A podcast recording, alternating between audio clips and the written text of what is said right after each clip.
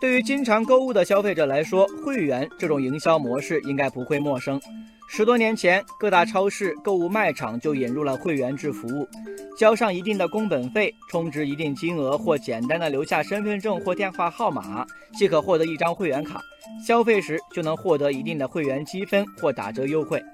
近年来，随着电商的崛起，平台获客成本逐渐提升。越来越多的电商巨头也在尝试通过付费制会员拉拢消费者，例如京东推出了 Plus 会员，苏宁推出超级会员，唯品会有超级 VIP 等。通过一定的资金和资格门槛，电商平台从百万消费者中识别出忠诚度较高的用户，并提供优质服务。不少网友反映，成为电商会员以后，确实能享受到不少优惠。网友小白羊说：“我的京东 Plus 会员可享受更多自营种类商品七天无理由退货服务，还有免运费和免费上门取件等服务。”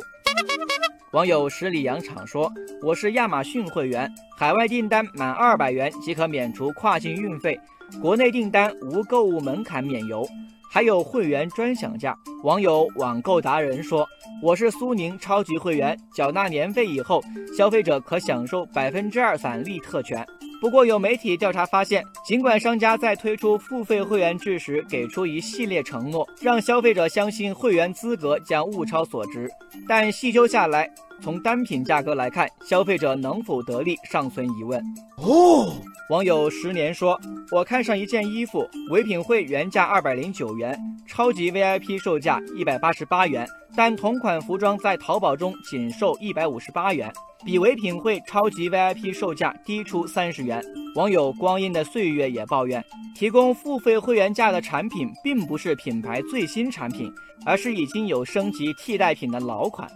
网友大红灯笼说：“会员制是个好点子，提供优质服务，增加用户粘性，但千万不能套路啊，否则消费者一定会用脚投票。”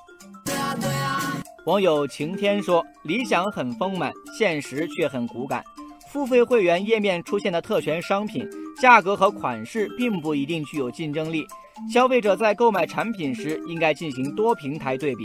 网友远方说。不管是会员还是非会员，不管是实体店还是电商平台，货比三家再决定，总会没错。